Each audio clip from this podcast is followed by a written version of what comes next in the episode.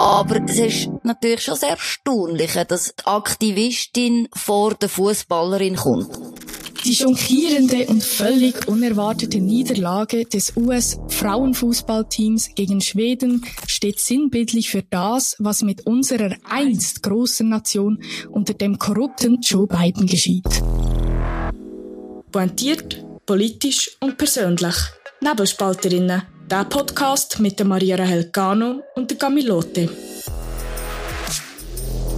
Herzlich willkommen, meine lieben Zuhörerinnen und Zuhörer, zu der 17. Folge Nebelspalterinnen. Heute wieder in gewohnter Konstellation. Mein Name ist Maria Rahel Gano und mit mir im Mikrofon ist Gamilote. Hoi Gami.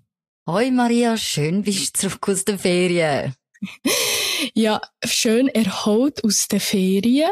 Und wie geht's dir so? Ich leide noch ein bisschen heute, aber ich freue mich jetzt auf die Themen, die wir haben in der Sendung und dass wir darüber debattieren können. Ich bin mir sicher, es wird spannend. Genau, und das machen wir jetzt. Und zwar werden wir heute reden über Politik und Profisport sowie Street Parade und den Drogenkonsum von jungen Menschen. Zum ersten Thema, wie viel Politik gehört in Profisport oder wie viel Profisport gehört in die Politik? Dieser fragen wir heute nachher. Ausschlaggebend dafür ist ein Statement von US-Profifußballerin Megan Rapino. Gami, du hast da die Hintergründe dazu. Genau, also es ist darum gegangen, dass ja die US-Amerikanerinnen, die sind ja im Penalty-Schiessen gegen die Schwedinnen rausgefallen an der Frauenfußball-WM. Und die Megan Rapino, die hat eben im Anschluss ein Interview gegeben und hat sie gefragt, ja, was denn sozusagen der, der wichtigste Moment war, ist jetzt äh, rückblickend auf ihre Karriere, weil es ist jetzt damit ihr letztes Spiel gewesen. Und das Erste, was sie gesagt hat, ist Equal Pay. Und ich habe das eben irgendwie ganz schräg gefunden, dass wenn du eine Sportlerin oder einen Sportler, spielt ja keine Rolle, in dem Sinn nach seinen, ja, nach dem wichtigsten Moment fragst und ja, dass es halt einfach nicht ein, ein sportlicher Moment ist oder nicht das Team, sondern das Erste, was drin Sinn kommt, halt Equal Pay ist. Ja, ist mir irgendwie schräg reingefahren. Wie, wie hast du das gesehen? Also du bist da der sich, also da damit sicher nicht allein. Ich habe natürlich auch ein bisschen Kommentare angeschaut. Das ist schon tweetet worden oder wie sagt man das? Gixt worden. Gixt worden, ja, gell? Genau, und also dort hat es so sehr viel Unruhe gegeben. Man hätte so daneben gefunden, also was hätte es jetzt mit dem, also die ist völlig nur noch Aktivistin. Aber mhm. wenn man sich ein bisschen Geschichte anschaut von ihr, also sie hat zum Beispiel 2012 ist sie eine von der ersten Profifußballerinnen gewesen, die sich geoutet hat. Und ganz viele sind nach ihr gekommen. Also sie ist dort, hat sicher schon eine Vorreiterrolle, auch 2019 hat sie zum Beispiel die amerikanische Hymne nicht gesungen, hat äh, Trump auch beleidigt, also das ist so eine uralte Fehde.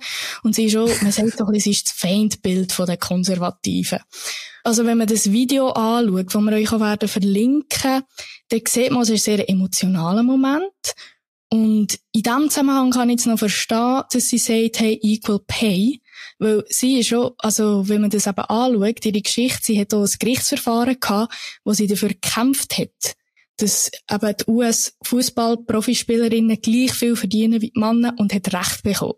Ich weiss, ich wollte ihr wieder gar nicht absprechen, dass sie, dass das irgendwie für sie eine Herzensangelegenheit ist. Überhaupt nicht. Aber es ist natürlich schon sehr erstaunlich, dass die Aktivistin vor der Fußballerin kommt, oder? Das ist das, was mich in dem Sinn gestört hat. Und ich, ich hätte jetzt einfach erwartet, dass man sagt, als erstes eben vielleicht die zwei Weltmeisterschaftstitel, wo sie ja gewonnen hat mit den Amerikanerinnen, oder dass man sagt, hey, ein, ein Moment mit dem Team, oder? Ein, ein, spezieller Moment, wo man als Team etwas erlebt hat. Aber eben, dass dann der Aktivismus zuerst kommt, habe ich doch sehr störend gefunden. Aber vielleicht äh, sieht das jemand auch anders. Ja, also in dem Zusammenhang, eben, wir haben uns eben die Frage gestellt, genau aus dem Grund, ja, wie viel Politik, also gehört in Profisport. Und es ist mhm. ja, ich weiss, ich habe so weit das Gefühl gehabt, es ist in letzter Zeit mehr geworden. Die Statements, ich habe mich daran erinnert an die One Love, äh, Captain Bändeli Geschichte, der WM mhm. in Katar, wo sich dann auch die deutsche Nationalmannschaft SMU zugehauen hat. Oh Gott. Vom, vom Foto, weisst du noch? Und ja, stimmt. Ich habe das total, ich habe, ich habe gewusst, natürlich, es hat die Geschichte gegeben mit der One Love, äh, Cap, mit dem Captain Bändeli. Genau. Und ich glaube, sie sind, ich glaube, die Deutschen sind ja die, die relativ fest noch darauf beharrt haben, oder? Im Stil von, genau. die wollen sie tragen. Nachher hat ja mal die FIFA gesagt, man könne eine Strafe bekommen, wenn man sie, wenn man irgendwie die ja. anträgt. Die trägt, weil sie irgendwie nicht offiziell ist. Sie gehört nur zu den drei offiziellen, die man hat dürfen benutzen. Und eben nachher stimmt die Aktion, wo man sich das Maul zugeklebt hat. Und ich meine, es ist ja also die Deutschen sind ja dann, die Männer, also die Männer der WM sind ja dann gnadenlos rausgefallen. Ja. Und die haben ja nicht mehr Gruppenphasen überstanden. Und ich mag mich noch erinnern, also die deutschen Zeitungen haben dann sehr harte Headlines im Stil von eben weniger Aktivismus, lieber mehr trainieren, weil offensichtlich sieht man das Resultat.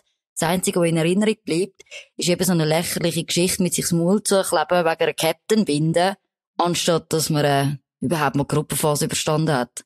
Ja, also ich finde, aber das kann man wie immer ein bisschen von zwei Seiten betrachten. Oder jetzt haben wir wie der Profifußballer, der ein politisches Statement macht, aber Politiker, die das natürlich auch aus Anlass nehmen, zum neues Statement machen. Oder genau sagen, eben, dort euch mhm. auf den Fußball konzentrieren und Leute die aktivistischen Statements, Statements.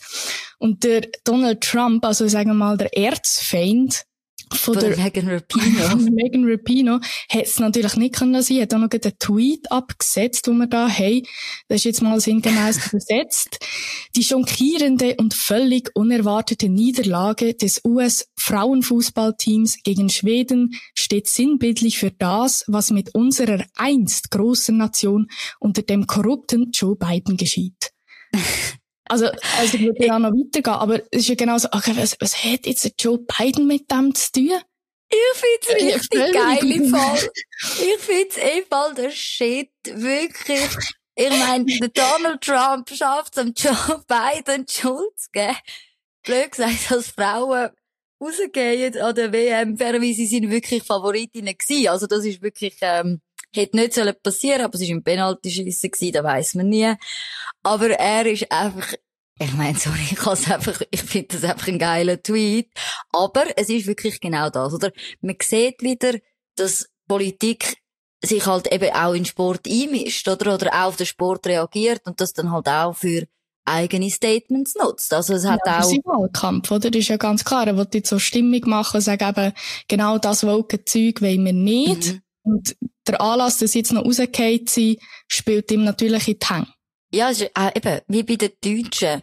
Ich glaube, schwieriger ist tatsächlich, wenn, wenn du gewünscht, oder weißt, wenn du so ein Statement machst genau. und du dann gewünscht, aber mir ist irgendwie kein Fall in den Sinn gekommen, wo das so war. Mal, also, einfach, sie hat wirklich schon im 2019, hat sie viel politisch, also jetzt geht auf einen Fall bezogen, hat sie viele mhm. politische Statements gehabt. Und eben ist wirklich, also sie hat sich auch für die Rechte eingesetzt von LGBTQ plus, also Bewegung und für Transgender-Menschen. Und 2019 hat sie brilliert. Und darum hat man die Erwartung gehabt, dass sie mhm. jetzt noch einmal, also dass sie jetzt den WM-Titel holt. Ja, stimmt. Oder, oder was du auch noch gesagt hast, wo, wo natürlich auch sehr politisch ist, ist, oder, das Nicht-Singen von den Hymnen. Mhm. Und es gibt ja wie zwei Möglichkeiten. Es gibt die, die einfach nicht singen, sei es jetzt, weil sie es tatsächlich, wie sie die Nationalhymne nicht können, oder? Oder das Gefühl haben, sie singen schrecklich, weiss nicht. Oder die Spanier, die gar keinen Text haben. Oder, ja, die gar keinen Text haben. Und nachher gibt's ja wirklich die, die als Protestakt ja nicht singen. Und das ist ja bei ihr so gewesen, oder? Ja. Also sie hat wirklich äh, eben bewusst die Hymnen nicht gesungen. Und das ist ja dann auch wieder, ist ja dann auch wieder Politik im Sport. Oder ich meine, man sieht es auch, wenn WM ist, wenn bei der Schweizer Nationalmannschaft, wenn die Männer nicht singen, oder? Und dann schaut man natürlich immer genau an, wer singt denn nicht, oder? Ist es jemand, der einbürgert worden ist, oder? Ja, da kommt immer so in die Diskussion, die ich mega mühsam finde, wo ich muss auch sagen, hey, come on, das gehört doch einfach so lönt doch einfach die Leute Fußball spielen. Ich verstehe, dass es gewisse Leute hässig macht oder man repräsentiert ja sein Land. Ich kann das wirklich nachvollziehen. Aber ich habe das Gefühl, es ist so eine, so eine politische Diskussion, wo wir bei jeder EM, Fußball-WM einfach wieder auf den Tisch bekommen, wo, und ich muss sagen, eigentlich müsste man ganz klar sagen, hey, im Profisport bleiben die politischen Diskussionen draussen. Es geht um den Sport. Die sollen können spielen. Bitte stop it. Also es nimmt sicher den Fokus weg vom Sport und vom Spiel. Das gebe ich dir, das gebe ich dir recht. Aber ja, im Vorfeld mit einer Freundin geredet, die auch Profisportlerin ist. Und ich finde, sie hat noch eine gute Unterscheidung gemacht, wenn es eben um Politik geht. Und zwar gibt es ja wie Statements, wo nichts direkt mit dem Fußball zu tun haben, mit dem Sport. Und dann gibt es mhm. ja auch politische Statements, die direkt zu tun haben mit dem Sport. Und zum Beispiel jetzt bei Equal Pay, das ist ein grosses Thema im Frauenfußball. Und ich finde, wie diesen Bezug wie zu machen und sagen, hey, ich kämpfe dafür, dass ich gleich viel verdiene wie die Männer, mhm. finde ich wie ein fairer Punkt, weil es hat ja direkt auch mit dir zu tun. Und weiter kommt noch dazu, so Personen, die Fußball spielen, heissen nicht, dass sie nicht politisch sind. Und klar wird die Plattform genutzt und das kann man kritisieren, weil es tut immer Leute also ausschließen sozusagen. Mhm. Aber gleichzeitig ist es ja auch wie ihr ein gutes Recht, die Statements zu machen. Und sie hat mir auch noch gesagt, du hast ja trotzdem gewisse Werte, die du vertreten willst. Auch wenn du Profifußballerin oder Profi-Handballerin bist, spielt ja wirklich keine Rolle. Und dass wie die Werte gegen aussen getragen werden finde es einen spannenden Punkt, oder? Ich glaube, der mit dem Equal Pay würde ich sogar zustimmen, dass du sagst, wirklich, okay, da geht's um eine politische Frage, wo, wo dich als, als Sportlerin direkt betrifft, oder? Ja, klar, wenn ich jetzt an FIFA denke, muss ich sagen, okay, die haben immer so ein bisschen die, die, einen Wertekatalog gehabt, oder es ist immer so ein bisschen, äh, um Respekt gegangen, oder um Fairplay ist es gegangen, Fußball vereint die Welt, oder? Und Irgendwann sind wir aber abdriftet, oder? Dass es nicht mehr um so ganz einfache Sachen geht, oder? Ich meine, dass man fair spielt. Das kann ja niemand etwas dagegen sagen. Also weißt, wenn die Spieler kommen mit Tischi, Fairplay, alles okay. Aber irgendwo sind wir in den letzten, keine Ahnung, fünf, sechs Jahren, sind wir abdriftet, dass die ganze Vogue-Ideologie den Sport so politisiert hat, oder? Sei es jetzt LGBTQ, oder? Das ganze Aber Thema, dass man das dann irgendwie sichtbar muss machen. Das Stadion muss in der Regenbogenfarbe sein. Die ganze ja. Frage von Transgender-Athleten in, in, der, in der Sportkategorie, oder? Dass du biologische Männer hast, die bei den Frauen Sport macht. Irgendwo haben wir einfach, sind wir wortwörtlich links falsch abgebogen, dass wir so, so eine Politisierung erlebt haben. Und darum bin ich wirklich der krasseren Ansicht, dass ich sage, hey, raus damit. Das hat nichts jetzt verloren, fertig. Zwei Sachen Aber dazu. Also, erstens habe ich das Gefühl, ist es schon immer eben so gewesen, auch wenn das jetzt vielleicht verstärkt, also wenn wir das jetzt auch vielleicht verstärkt haben mitbekommen, aber Sport, Profisport ist immer schon politisch gewesen. Wenn man schon nur die Olympischen Spiele betrachtet, es ist immer ein Politikum. Ich höre jetzt den Markus wie so im Hintergrund. Ja, ich, so, ich, ich weiss genau, ich weiss genau, dass der Markus jetzt wieder rausholt. Er wird jetzt noch die ganze Geschichte erzählen, die ich leider nicht weiss, aber das ist mal sicher ein Punkt. Es ist schon immer ein Politikum gewesen, und zwar auch im guten Sinn. Es hat eben genau auch Leute zusammengebracht. Er hat gesagt, hey, wir wollen eben inkludieren, wir wollen etwas verändern und der Sport hat die Leute immer zusammengeholt. Und das Zweite ist, es ist einfach illusorisch, dass man das wie ganz kann trennen kann. Das wird wie nie trennt sein. Also man privatisiert es komplett und das, ich denke, das wird nicht möglich sein. Also in dem Sinn, ich verstehe die Punkt mit dem, ja, jetzt ist, wird das so auf das Gesicht aufgedrückt, das hast du ja schon gesagt, wo wir über die Frauen-WM geredet haben, es mhm. wird so, so musst du es jetzt glauben. Und das ist das, was ich gemeint habe. Es schließt eben auch immer Leute aus. Leute, die wirklich nur den Fußball schauen wollen, wird das so ein bisschen auf das Gesicht aufgedrückt. Weißt du was, ganz ehrlich, wir machen einfach alle Sportveranstaltungen ob jetzt in Katar, Saudi-Arabien, irgendwo grundsätzlich einfach in einem muslimischen Land und, und ich sag dir, die Frage von all dieser LGBTQ-Politik in der, im Fußball oder einfach im Sport, die sieht dann ganz anders aus. Glaube ich schon. Ja, und jetzt kommen wir auch schon zu der Frage der Woche. Mhm, und die Frage von der Woche, und ist jetzt ein bisschen provokativ formuliert, aber sollte man alle politischen Statements verbieten im Profisport? Und wir sind sehr gespannt auf eure Reaktionen. Die könnt uns natürlich auch gerne schreiben auf Nebelspalterinnen Instagram und ja, wir freuen uns auf eure Rückmeldungen.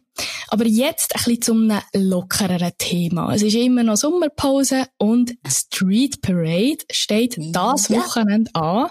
Am Samstag findet sie statt unter dem Motto I Wish. Gami, sag du, also ist eine dumme Frage, du gehst sicher eine Street Parade. Natürlich. Als Stadtzürcherin ist das das Pflichtprogramm. Ja, also ich gang schon seit ich ein kleines Kind bin. Und zwar damals haben wir natürlich noch im Seefeld gewohnt, so gerade am Anfang von der Parade.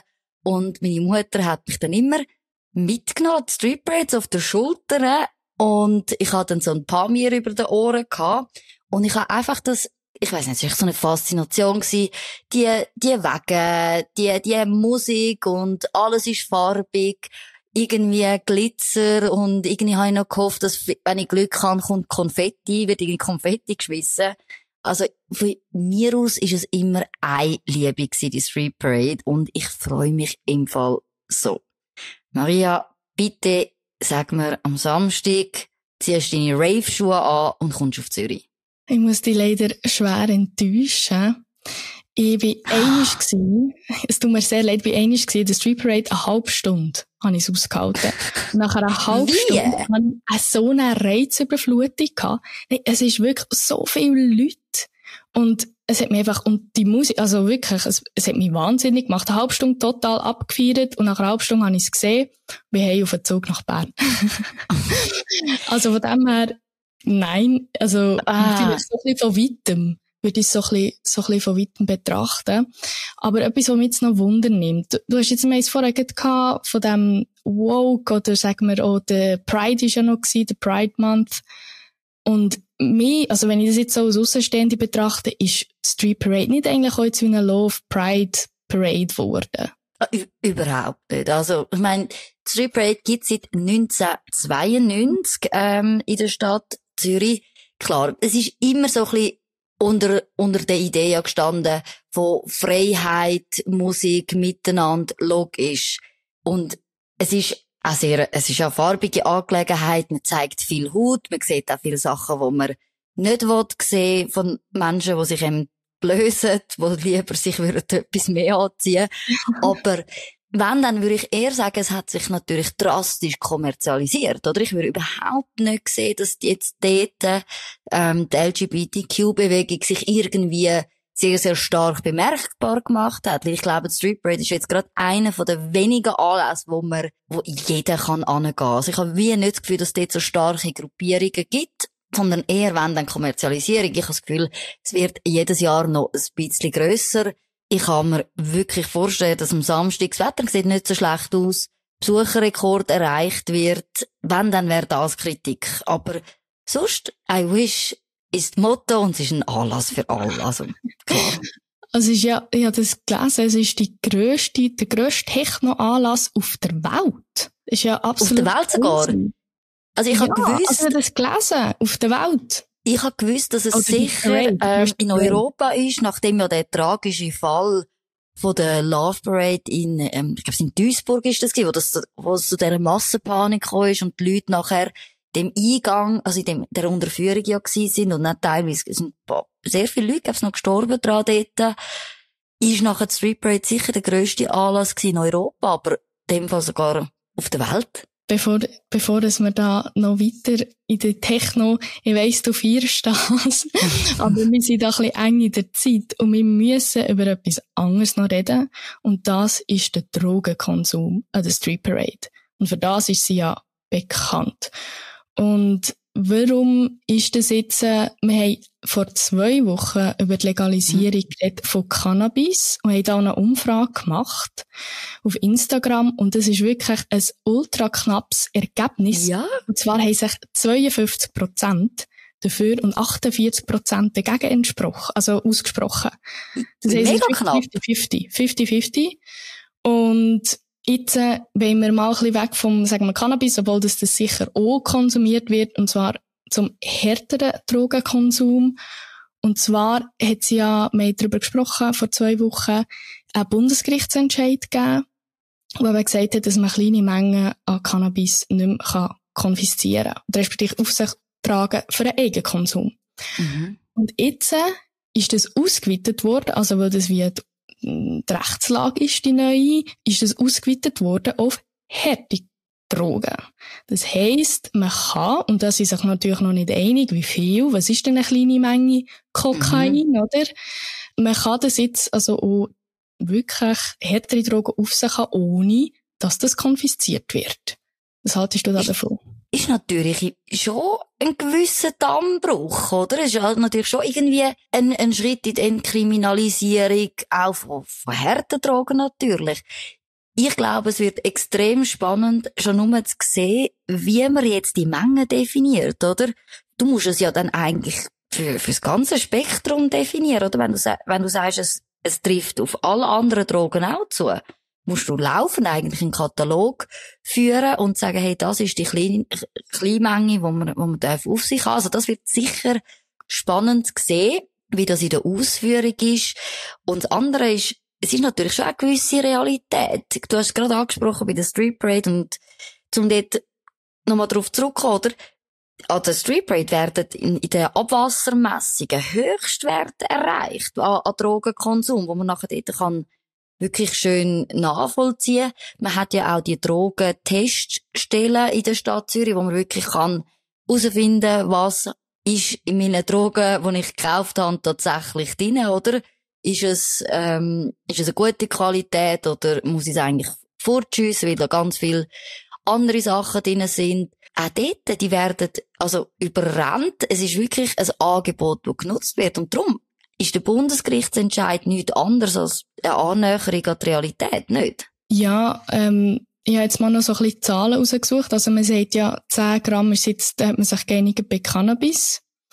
Mhm. Und ähm, in St. Gallen... wäre jetzt bei anderen Drogen eine rechte Menge. Das ich sagen. Wenn man zum Beispiel zwei Gramm Kokain würde festlegen, so wie es eben der Staatsanwalt ähm, St. Gallen im Moment geregelt hat, ähm, wären das 25 Konsumeinheiten, respektive 25 Linien.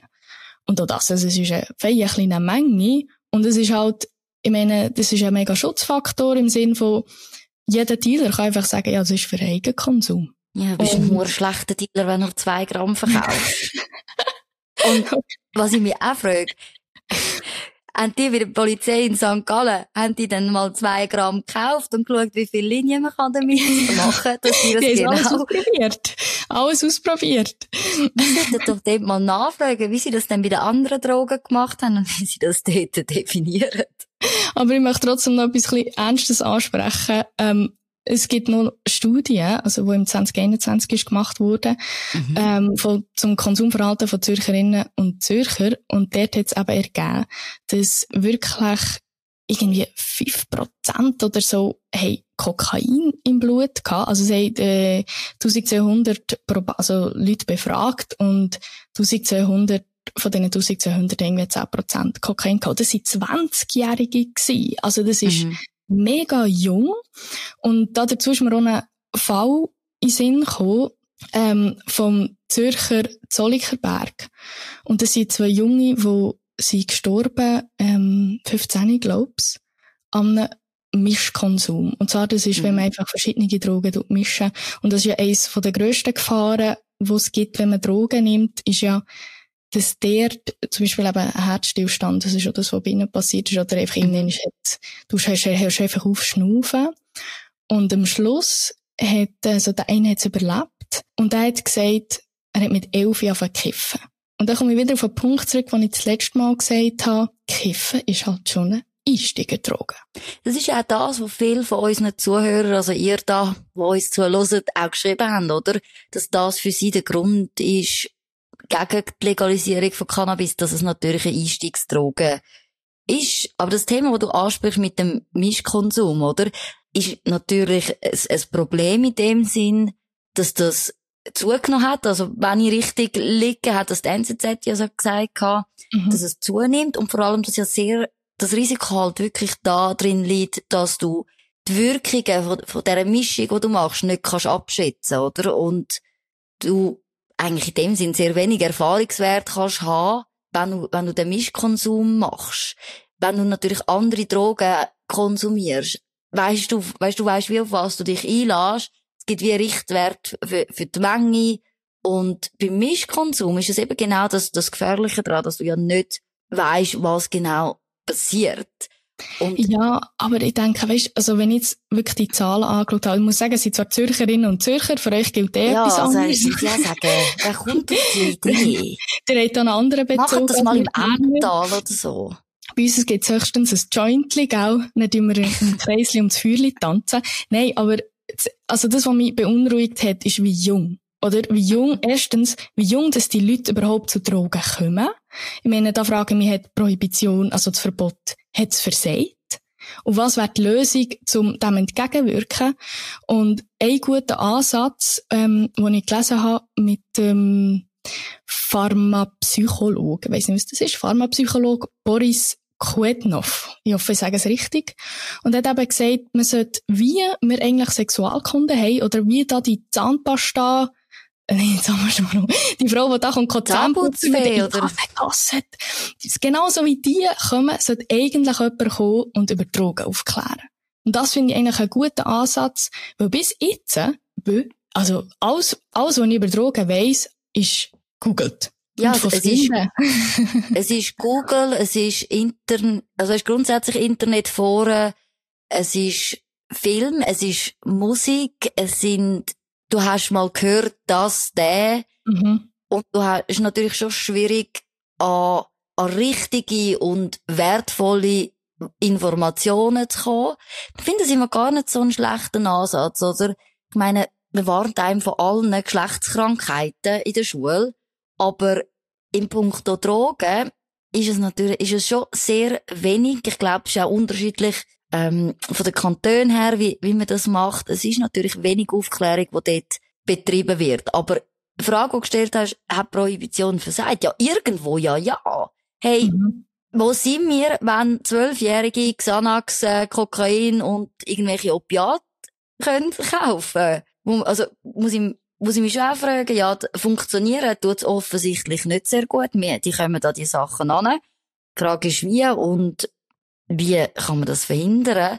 Aber es ist wieder die knallharte Realität, dass es so ist und dass man besser dann schaut, dass man die Leute vor, vor, vom Konsum auch warnt und sie darüber informiert, was sind die Folgen und gerade bei auf Gefahren von dem Mischkonsum hinweist. Genau, und es ist eben vor allem, eben, er hat auch gesagt, nicht nur die Entkriminalisierung, also er hat sich nicht für die Legalisierung ausgesprochen per se, sondern für die Entkriminalisierung und Entstigmatisierung. Und das finde ich auch noch wichtig, weil das eben die Jungen so schnell wie möglich können Hilfe holen und das so machen, mhm. wenn sie, wenn sie mit dem, wenn sie mit Drogen in Kontakt kommen. Und das meine ich jetzt nicht nur im Sinn von Spaß. Also viele nehmen auch Jugendliche nehmen auch Drogen zu sich wie Schlafmittel, Beruhigungsmittel, um äh, den Stress zu reduzieren. Und es ist sicher mal ein Thema, das wir vielleicht noch ein bisschen ausführlicher anschauen können, also allgemein mentale Gesundheit. Und das spielt, das ist schon ein enormer Faktor, dass man das wie entstigmatisiert, dass die Leute Hilfe holen oder dass das Umfeld darauf aufmerksam gemacht wird und dass die dann sozusagen eingreifen können. Mhm. Aber es ist vielleicht gerade noch mein, mein letzter Punkt, ich schaue nämlich ein bisschen schon auf die Zeit. Wir haben ja gesehen in den 90er Jahren, oder? In der Stadt Zürich. Ich, ich meine, logisch, ich habe das nicht miterlebt, aber man, man kennt ja die Bilder, der Platzspitz, oder? Die offene Drogenszene.